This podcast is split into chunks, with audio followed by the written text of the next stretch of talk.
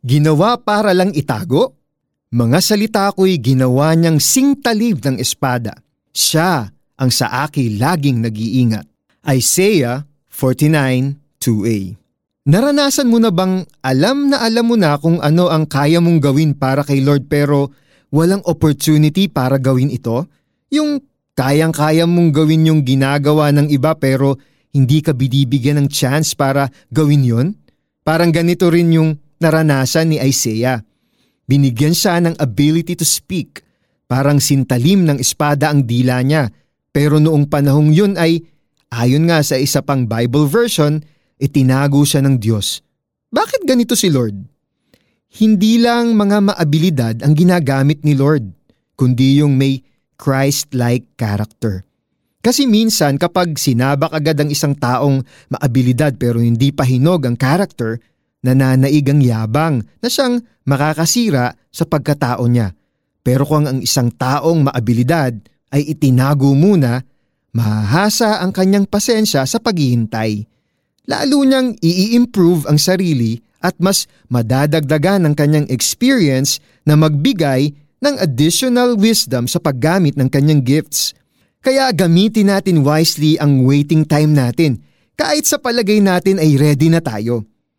Kahit si Kristo ay namuhay ng 30 years bilang ordinaryong tao bago siya pumasok sa ministry at nagamit niya sa pagtuturo ang mga na-observe niyang mga pangyayari sa araw-araw na buhay.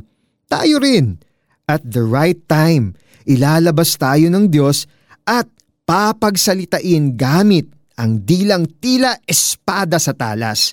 Magtiwala tayo sa timing niya, kahit nakakainip. Let us pray. Lord, tulungan po ninyo akong maging patient habang naghihintay ng inyong go signal na simulan ang isang gawain. Turuan po ninyo ako kung paano i-maximize ang time of waiting na ito. Ito man ay through training, prayer, o pag-serve sa maliliit na paraan kung nasaan ako ngayon. Gawin po ninyo akong ready sa task na inihanda ninyo para sa akin. And may my work give glory to you. In Jesus' name, Amen. Para naman po sa ating application, isulat ang iyong talents, abilities at spiritual gifts at kung paano mo ito ginagamit o gagamitin para makapag-serve.